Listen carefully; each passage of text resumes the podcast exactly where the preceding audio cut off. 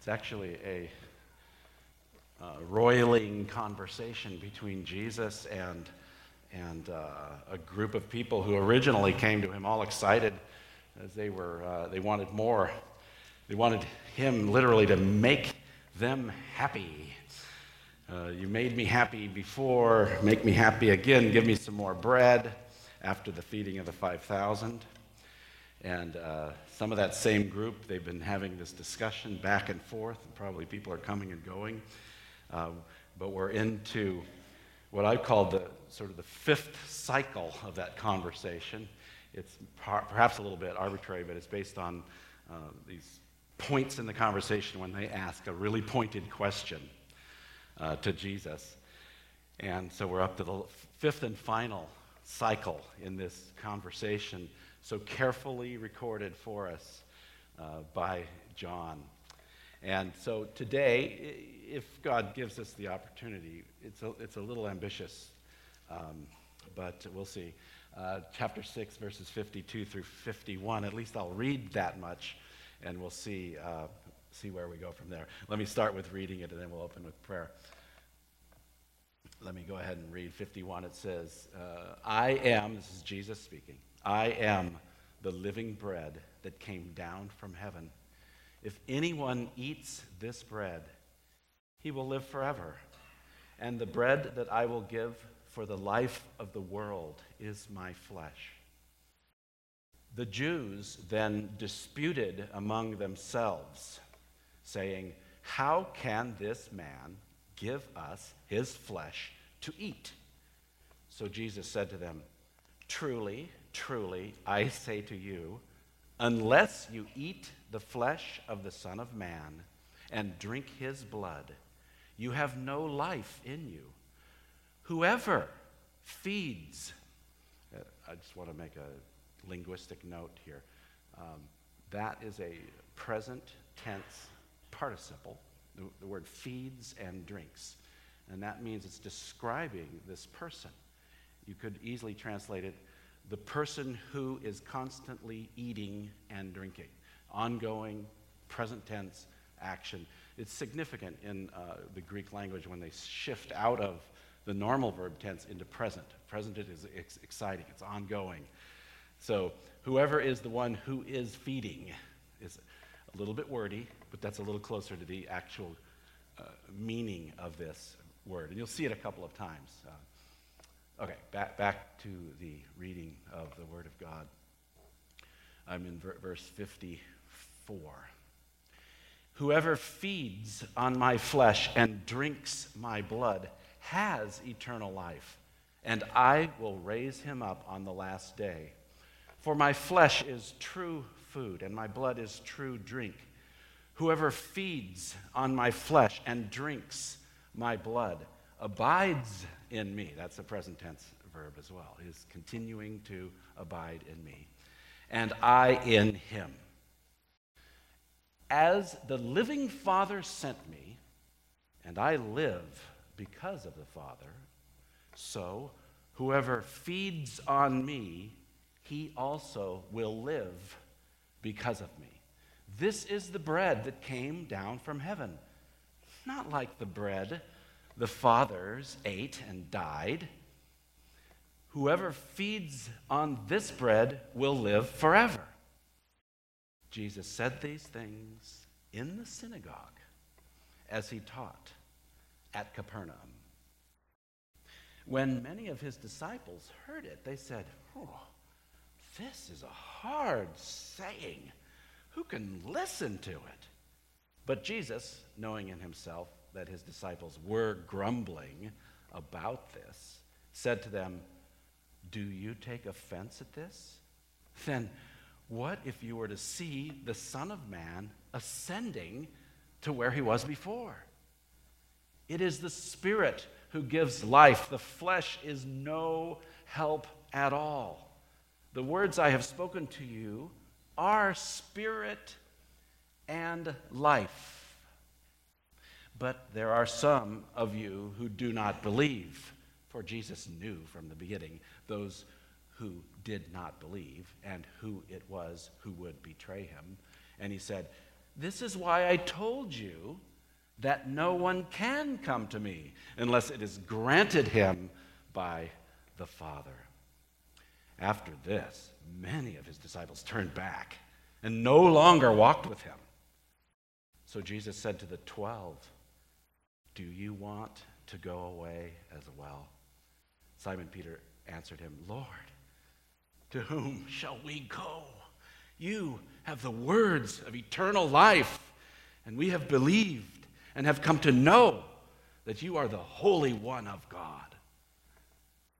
Jesus answered them, Did I not choose you, the twelve, and yet one of you is a devil? He spoke of Judas, the son of Simon Iscariot, for he, one of the twelve, was going to betray him. Let's pray. Father in heaven, we are so limited. We confess that we need you completely to open the word of life to us. Uh, break thou the bread of life to us, we pray, O Lord. Open your word to all of our hearts. May we each individually truly seek your, your word to us today. As Jesus would say every once in a while, he who has ears, let him hear what the Spirit is saying. This is your precious word, and it's guiding us, it's teaching us, and yet it's difficult, as the text itself says. Who can listen to this? It's a hard saying. So we depend on your Spirit to give us ears to hear. And uh, so we thank you, Lord, and as we journey through this together, Lord, we want you to be pleased and glorified. In Jesus' name, amen. All right, so we have this, as I said, a roiling uh, discussion between Jesus and the folks who came to see him that day. They seemed so interested. Many of them, it says they were, many of them were disciples. They had been following for a little while. They were students of Jesus. Uh, many of them were saying, Yeah, we believe in Jesus. So I was witnessing with a man this week, and he just casually said, Oh, yeah, I believe in Jesus. You know, hasn't affected his life. He's not interested in anything Jesus ever had to say. He's not following Jesus, but I believe in Jesus. I mean, you know, everybody believes in Jesus. uh, and that's some of what was going on with this group of people. And what is the response of Jesus to them? earlier it says they were grumbling uh, about what he said. See verse 41. So the Jews grumbled they were complaining. They were, they were cynical. They did not like what he was saying. It was, it was too bold and too categorical and, and too profound and deep and challenging. They, there were many reasons they didn't like it. They were grumbling, complaining. And, and in this passage, it says they were debating, they were uh, disputers.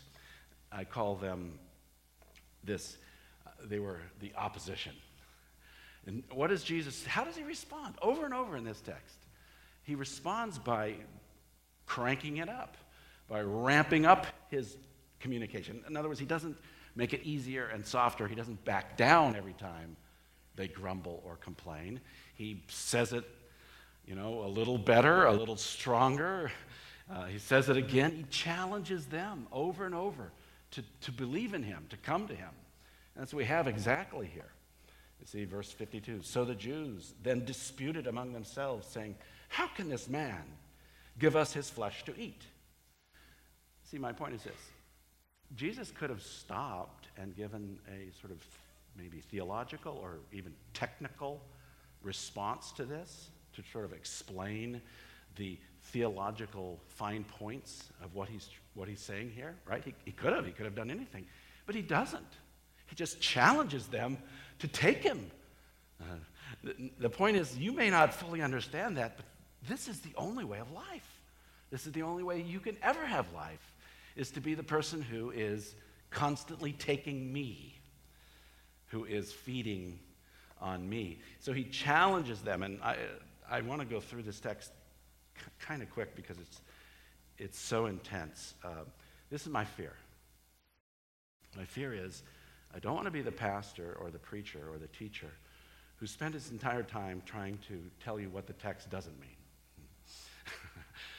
I don't want to I don't want to blunt the point of Jesus, right? But on the other hand, the point is so pointed, I don't want to exaggerate it either. I think Jesus exaggerates it just fine. So, if anything, I want to kind of get out of the way and let Jesus uh, teach us today what he is saying. So, first of all, here's just some po- points on this. He's challenging his opposition. And he, what does he say to them? Eat and drink the Son of Man, or you will have no life in you. This is a bold, strong statement. It's not to make them feel better, right?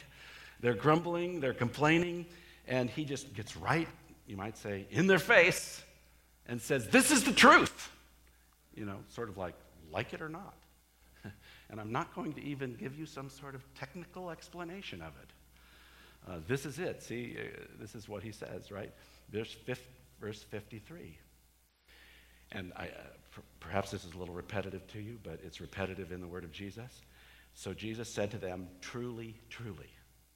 He doesn't just have a speech impediment, he's not stuttering, right? He's saying, This is absolutely true. And uh, when he spoke it to them, the words actually are Amen, Amen. So we think Amen ends a prayer, which it typically does. it's actually a Hebrew word. And I think you probably know what the Hebrew word means. It means, may it be. May this be established. This is our request. May it be. Or it is. And when Jesus starts out the sentence, he says, This is it. This is it. What is it? I say to you, oh, the boldness of that. I mean, he's not quoting some obscure rabbi. You know, the rabbi in the fourth century on page three. There's no citation here. He doesn't have to cite anybody. I love that. He's the eternal word. He cites himself. Uh, that's not us. That's not you and I. We cite Jesus. But he cites himself. The citation is I say to you, unless you eat the Son, unless you eat the flesh of the Son of Man and drink his blood, you have no life in you. What is their response? What should their response be? I think he's saying, just put on the brakes. You're, you're losing it by grumbling and disputing. The very last thing you want to do is dispute with Jesus and say, well, I'll just I'll get a second opinion on that, Jesus. You know, maybe I'll go to a higher authority. I'll check out Wikipedia and see what uh, see what they say. You know, that's the wrong response, he, and he's super emphatic about this. It's me. I'm what God the Father has provided. I'm the bread that came down from heaven. I'm the means for you to have life. And if you don't eat me, look what he says, you have no life in you. So you're dead. It's not like you will be dead or you might die someday. You are currently dead if you're not partaking in Jesus. And, and that's how he clarifies it there in the very next verse. You see, uh, verse 54. Whoever, whoever, that's a great open word, uh, whoever, oh, excuse me a second here I don't know why I did that. my remote decided to take a hiatus.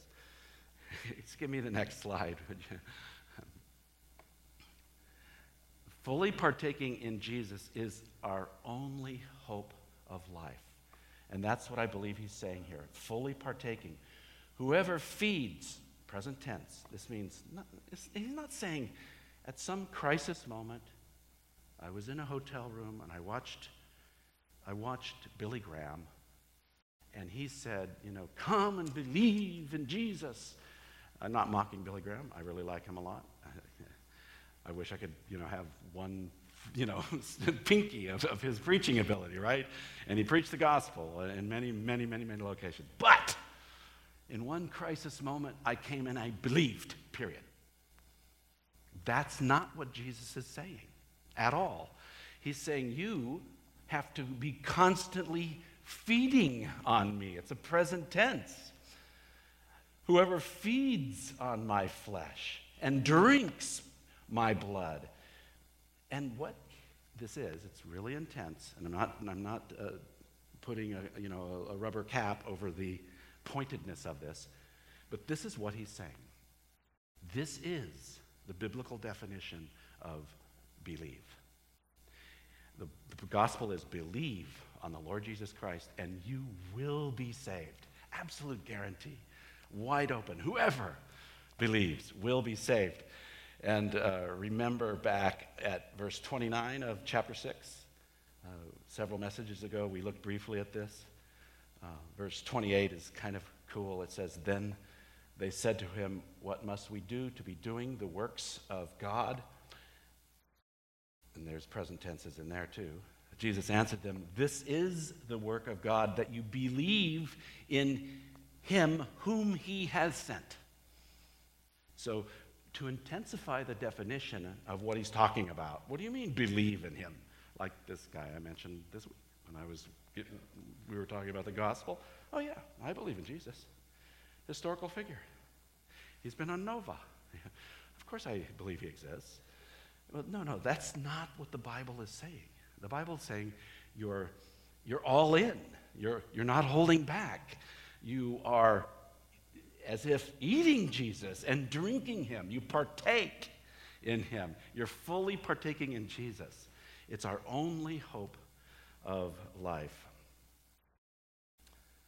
Just a second here. Give me the next slide. I'm just going to have to say that every time my remote failed me here. Uh, he, is, he is true food and true drink. Again, I'm just sort of laying out exactly what he says here. Um, verse 55 For my flesh is true food, and my blood is true drink. You know, he's, he's driving beyond the literal here. He's not, he's honestly, I don't mean to be flippant at all, but he's in no way saying, you know, come up and eat a part of me or drink a part of my blood. He's, not saying that. Uh, yes, this has gr- great communion uh, um, overtones, right? In communion, we celebrate our participation in Jesus. But Jesus is saying, My body is true food and my uh, blood is true drink. It's, it's, it's beyond the literal and physical. Uh, he is the means by which we can have life. And we'll open that up a little bit more. Whoever feeds on my flesh and drinks my blood abides in me. Give me the next slide, Dan. Life only comes to those who eat and drink. This is his emphatic point. It's over and over and over again. Life doesn't come to us by saying magic words once in a hotel room with Billy Graham on the television. That can be a start, it can be a real start, but true faith demonstrates in the fact that you are feeding on Jesus always. Your life is all about Jesus. Next slide. All who feed on Jesus and drink his blood have life. Next slide. And this is what I want to get to. These abide in him. Now, this is a wonderful preaching point in the Gospel of John, which we will be getting to if the Lord gives us an opportunity. John loves this word abide. In John 15, he opens this up in a really big way. It, it's the word to, to, remain. You've heard me use it occasionally. It's a very common Greek word, meno, uh, to remain. Uh, hupomeno is patience. Remember to remain under. And this is meno. It's a present tense. The person who he abides in me, he's living in me. Uh, an interesting American English expression um, uh, is, well, where are you staying? Where are you staying? And we might say, well, I, that, to, us, typically that means I'm staying, you know, at the Hotel 6 or something like that. Uh, it means that this is my abode. This is where I'm living right now. Uh, this is my address right now. And, and that's, and it's, it, where are you staying? Are you staying in Jesus or did you move away? You know, if you moved away, you have no reason to think you have life in you. Because that's not what Jesus is saying. He says it really strongly. I'm inviting you to come full force into me, partake of me, know me, trust me, and abide in me. Verse 56 Whoever feeds on my flesh and drinks my blood abides in me. See, so r- really, kind of what I'm saying is this eating and drinking is very bold and difficult because it sounds macabre or macabre or however you say that word. Either way, it sounds like that, right? It really does. But he's, he's defining it, and it, it's very intense because he doesn't want us to miss the point. Because the, you miss the point, it's life and death. You can't just be casually into Jesus. that, that, that, doesn't work. You're either all in or you're all out, essentially. A, a, a person who is saved by the grace of God follows Jesus. He's a sheep of Jesus. He hears the voice of Jesus and he worships Jesus. Oh, come, let us worship and bow down, our psalm said today. Uh, and, and that's exactly what he's saying. You see, this is the definition of this eating and drinking. It's to abide. See verse 56. Whoever feeds on my flesh and drinks my blood abides in me. They stay in me. That's their residence. They continue. In fact, we have a great uh, doctrine of the faith called the perseverance of the saints. Perseverance of the saints, which means a, a saint, somebody who's saved, will stay, will persevere, will hang in there, will follow. Uh, the Bible teaches that those that fall away, we have no way of knowing whether they're saints or not. That's between God and them. But the fact that they fell away is probably a very good indication that they weren't uh, a part of God's people. And I think that's all underlying this teaching here. Next slide.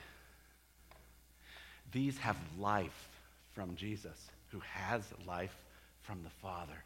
This is very interesting, honestly, from a Trinitarian point of view. And I think it requires our understanding of, of the incarnation, when Jesus became flesh and blood. Jesus has this human life by the will of the Father.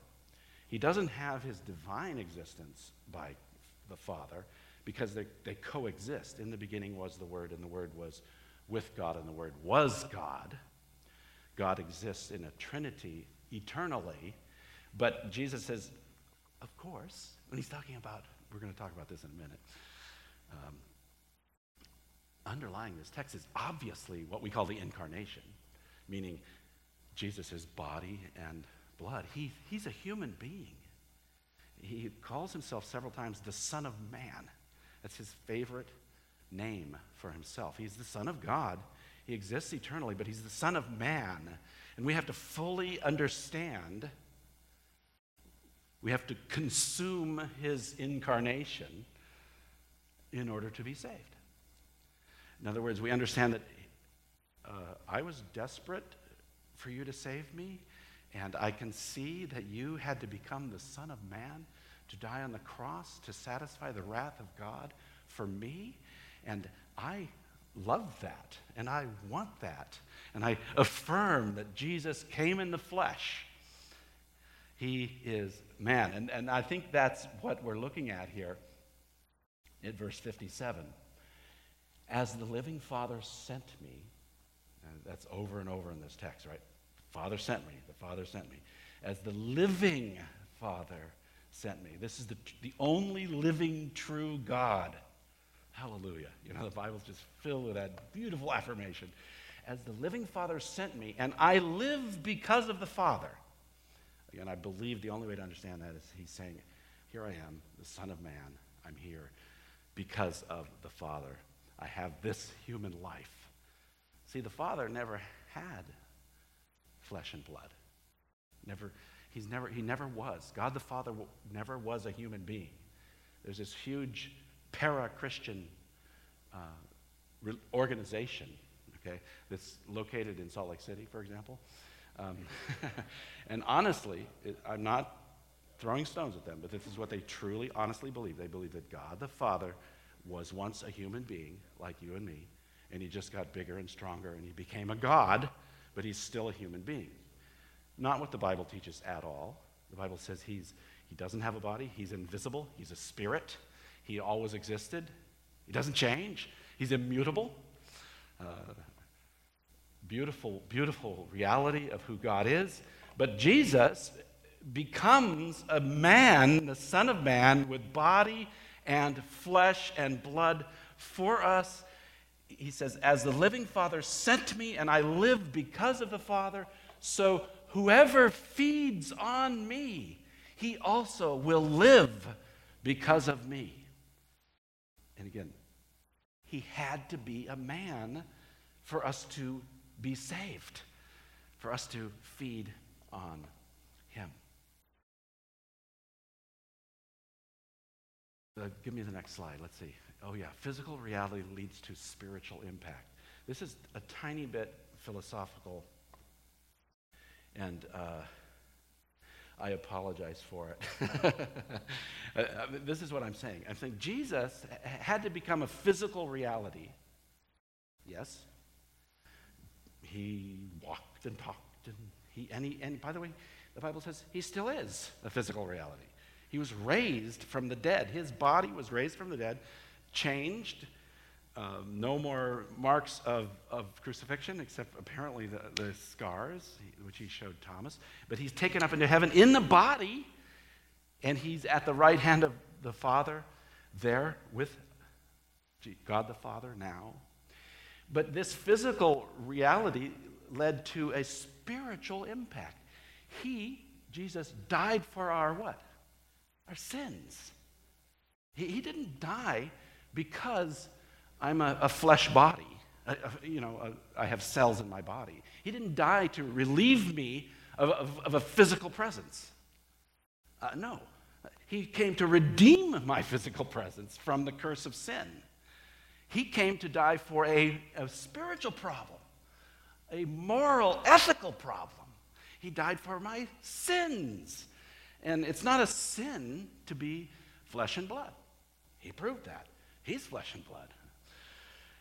And he died to, to relieve us of the curse that we deserved because of our sin, the wrath of God. And so he became a physical reality.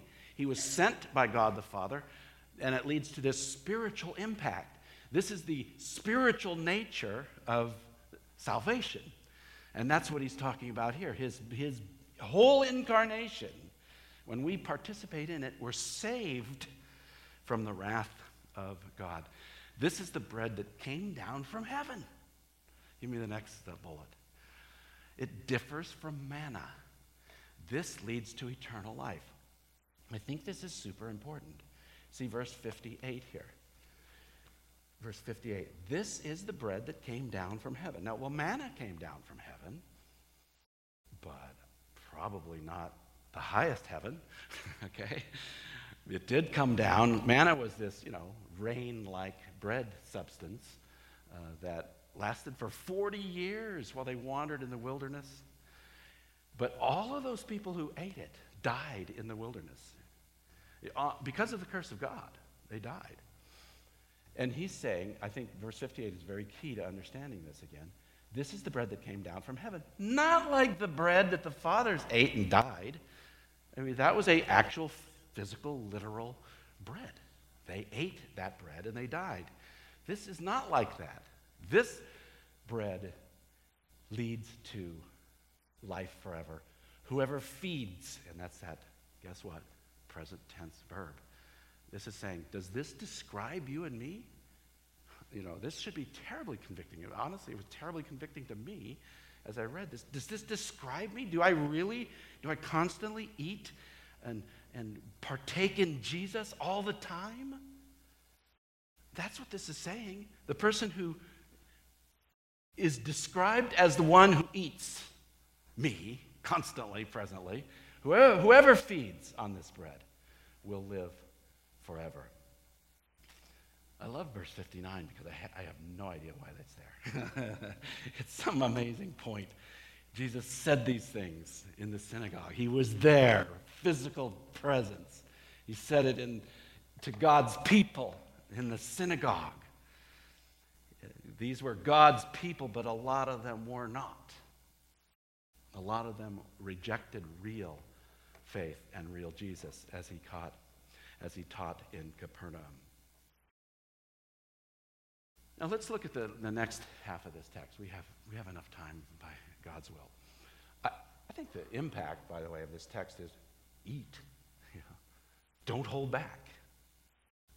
Here's the offering. It's Jesus himself. Eat him, take him, know him, trust him. You know, let it be the uh, ebb and flow, the woof and the warp of your life. I'm woven with Jesus. I'm all about Jesus. I, I love him. I know him. I want to know him more. The great apostle said, Oh, that I could know him more. And the power of his resurrection, the fellowship of his sufferings, being conformed to his death. If by any means I can attain to the resurrection of the dead, he's saying, I want to know this. I'm committed to Jesus. I believe in Jesus, but I want to know him. That's what Jesus is talking about. Eat. Isn't that Italian? Like, mangia. the food's ready. Eat, for heaven's sakes. Um, yes, it is intense. This teaching is absolutely intense. Intense. Oh, yeah. it is. It is. I mean, I'm not saying I'm, I think you picked that up. It's not like I'm 100% comfortable or even 100% an understanding of this, but I'm saying this is the way Jesus handled the argument. You don't like what I'm saying? Boom, let me ramp it up. Okay, here it is. Take it or leave it. And honestly, you're, you're not going to get to the end and stand before God and say, well, you know, God, I just didn't really quite understand it. And there was a second opinion. No, he's going to say, you had the revelation. It was right there. yeah, they'll say, You never talked to me. And he'll say, What are you, are you kidding me? The heavens declare the glory of God. We're, we're, we we live in a, a full environment. We're immersed in revelation. You, you are revelation. The, f- the fact that you have an argument and a reason is a revelation of the nature of God. So this is intense. And I, we totally agree with the disciples. We don't agree where they went with it, but verse 60, when many of the disciples heard it, they said, Whoa, whoa, whoa, whoa, whoa, whoa, whoa. Let's just keep it simple. Can we just do Reader's Digest Bible from here on out? Or better yet, Hallmark card Bible. Right? You never find this in a Hallmark card. Am I right? I mean, come on. Let's just go Hallmark card. And that's what most of the church is done. We couldn't preach this on a Sunday morning. You wouldn't want to preach this in a synagogue in Capernaum. you wouldn't want to record it so that people could actually read this. Oh, yes, you would. Why? Well, we believe in full revelation. We want you to be a, a fully in, informed consumer. Know what you're missing. know what I'm missing. So, this is a hard saying. Who can listen to it, they say. But Jesus, knowing in himself, he's, he, he knows all. He's, uh, we call that omniscient. Omniscient. He knows it all. Knowing in himself that his disciples, his, his disciples, were grumbling. Can you believe that? Church members grumbling? That's never happened around here. it's it's kind of natural. It comes natural. We're, we're bent and broken. And, and these guys, his disciples, were grumbling about this. What did he say to them? He said, Do you take offense at this? I'm beginning to reveal to you, and you're taking offense at this. Wait till you see what's coming. You know, fasten your seatbelt.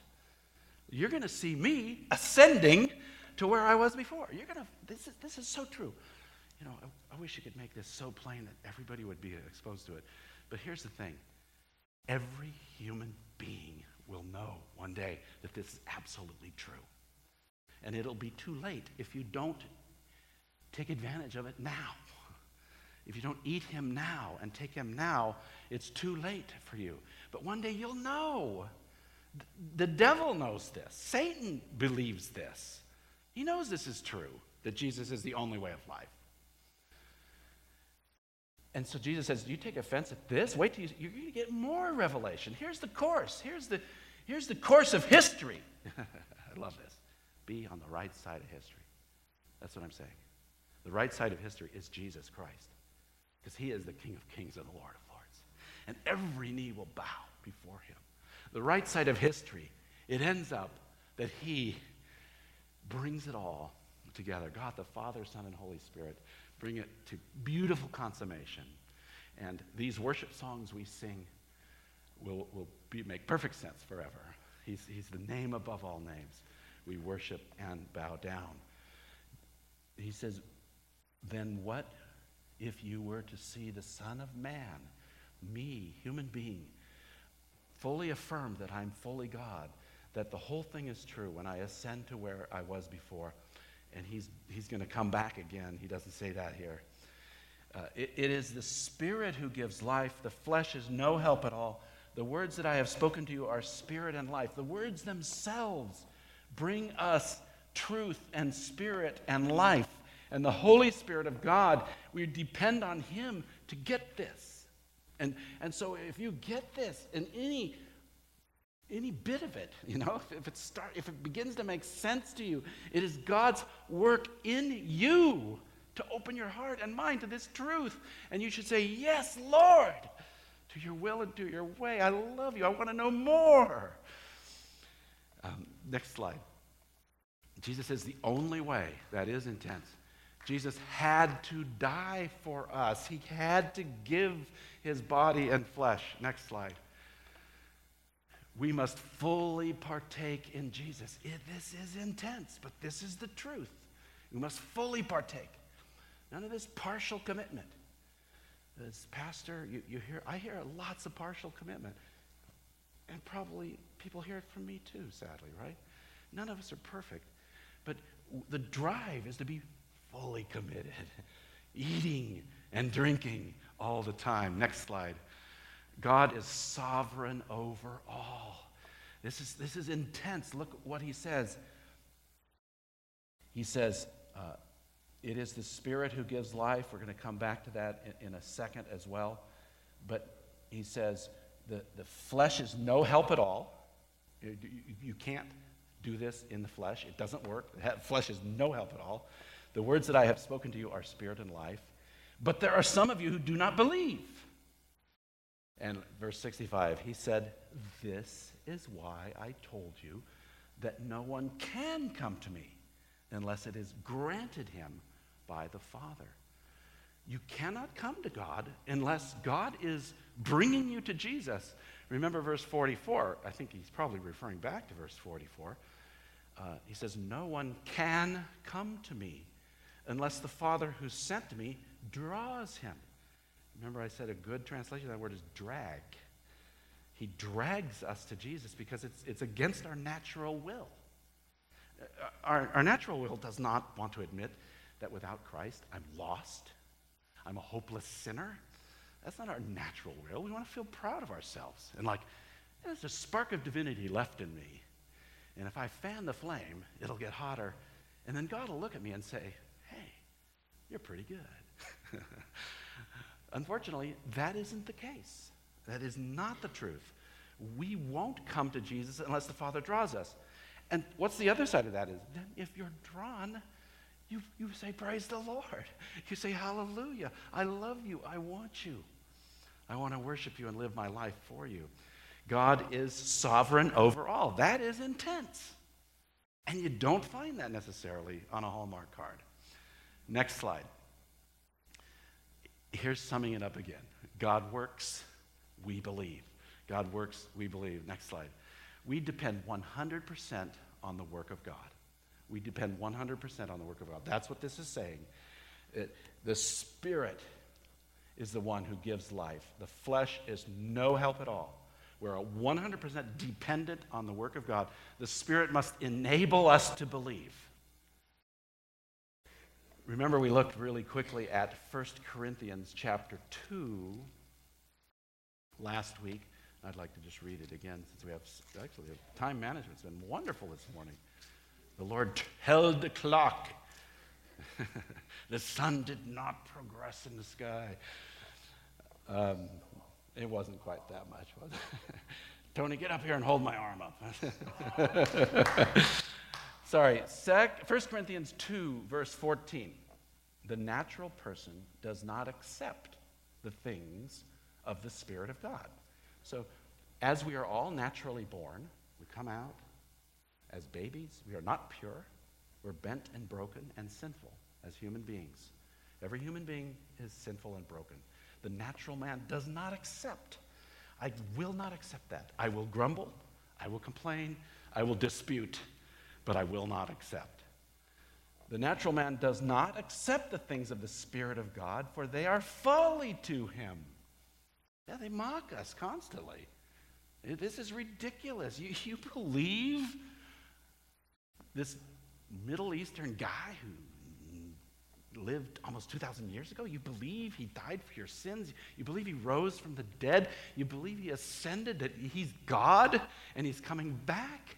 It's just remarkably foolish to them. They are folly to them, to him. But look at verse uh, 1 Corinthians uh, 2.14.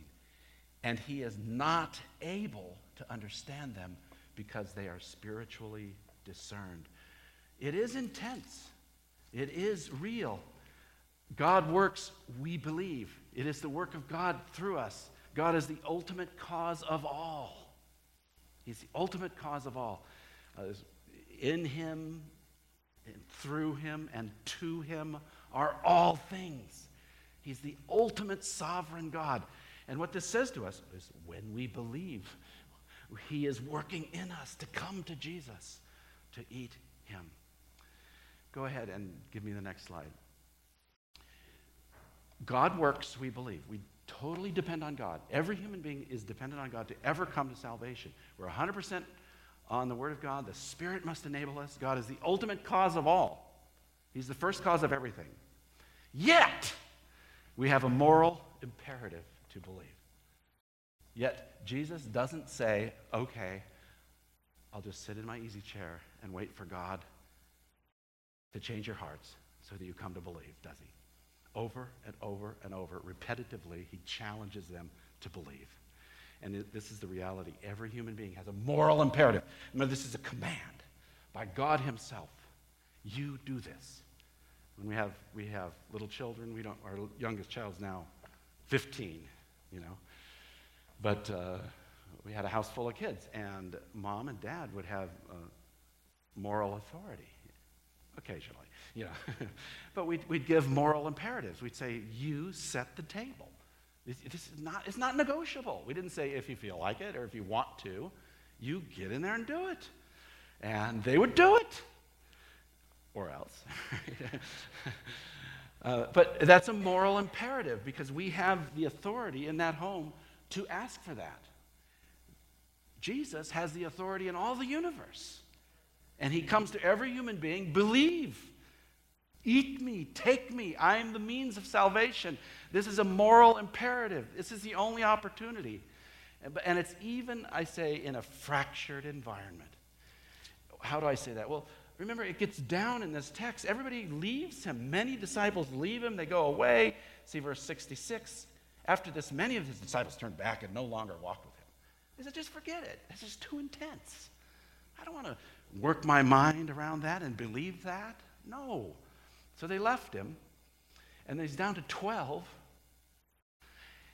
And he says, Do you want, is it, is it your wish to go away as well? And of course, Simon Peter, by the work of God in his heart, gives a super, super wonderful confession of faith Lord, to whom shall we go? He's not saying, Yes, guess what? Now I have a PhD in systematic theology, and I can understand everything about everything you said, Jesus. He's not saying that, is he? And I'm sure he didn't. He didn't understand all of that. What he says is, where else are we going to go? there's, there's nowhere else. I, I don't fully understand all this. I believe it. You know, help me to understand it more. It takes a lifetime to master. Well, for here's the deal, honestly. In eternity, we'll be still trying to puzzle this out. Uh, because we're talking about God, who's infinite. you expect to understand the infinite in a second when you're finite? Never. But he says, Lord, to whom shall we go? You have the words of eternal life, and we have believed and have come to know that you are the Holy One of God. Great testimony. But Jesus says, you know, that this is in a fractured environment. There's 12 of you, but one of you is going to betray me, and one of you is actually a devil himself. Why is there friction? Why is there division? God has willed it so. He hasn't decided to put the church in a pristine environment where there is no friction, right? No, the church has been voyaging through raging waters all of its life. And, and God wants us to be tried by those waters, doesn't He? Peter, will you trust me? Will you put your confidence in me? Will you take me into the boat? And, and that's the way God has willed it. We would say, God, couldn't you have done it, made it, you know, make it easier for us? shouldn't, shouldn't it just make us happy? and he says, No, I'm in, into this for joy, the long term satisfaction, not your momentary happiness. So I say, you, you and I have a moral imperative to believe even in a fractured environment. Don't wait for the environment to get unfractured, to get perfect. Don't wait for your life to straighten out. So many people, honestly, they go through their entire life thinking, well, when I get my act together, then I'm going to go to church. I know I should be a deacon. I know I should be supporting world missions. I know I should be giving a portion of what God has blessed me with. But when I get my life together, then I'll start doing what I should be doing. You know, that's, that's, that's a satanic lie to you. You think that the rest of the disciples, okay, yeah, well, us 11, we'll wait until we figure out this thing and we'll wait for a not so fractured environment. It's too disappointing to think that one of us, they don't even know who it is right now. Let's pray. Father, help us to hear. Help us to hear, Lord God, your moral imperative, Lord. We want to eat you. We want to come to Jesus fully and partake, and to be described as people who feed on Jesus and drink his blood. We, des- we need his shed blood for our forgiveness of sins. To even talk to you, Father, to, to, not, to not cower for eternity in fear of you. We need Jesus in his body and blood. And we confess we need it, we love it, we revel in it. Help us to fully partake in the name of Jesus. Amen. No dieting. Do not hold back.